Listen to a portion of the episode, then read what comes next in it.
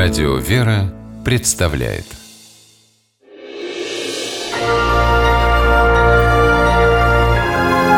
Герои моего времени Почетную грамоту за отвагу и бесстрашное сердце летом 2015 года московские полицейские вручили Тимуру Яницкому. К грамоте прилагались подарки – детский самокат и гоночная машинка. Ничего удивительного в этом нет, ведь герою на тот момент было всего 7 лет.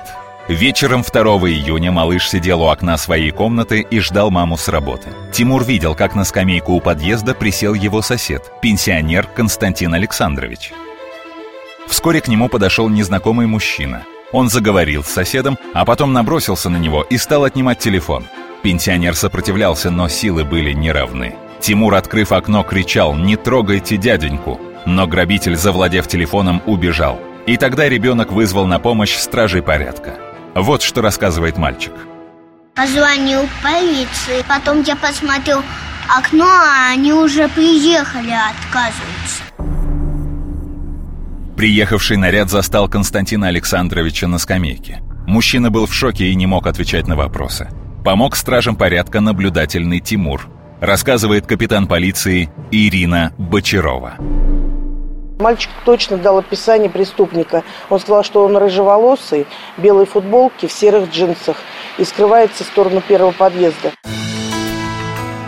Уже через 20 минут преступника задержали. Полицейские, восхищенные поступком мальчика, поблагодарили родителей, воспитавших такого замечательного сына. Константин Александрович тоже с большой нежностью говорил о своем храбром соседе. Таких, конечно, ребят побольше, мое мнение. И я очень благодарен ему.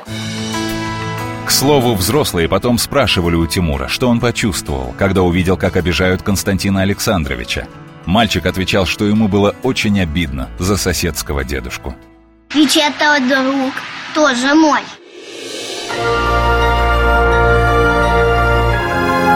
Герои моего времени программе использованы материалы телеканала ТВ-центр и интернет-портала newstube.ru.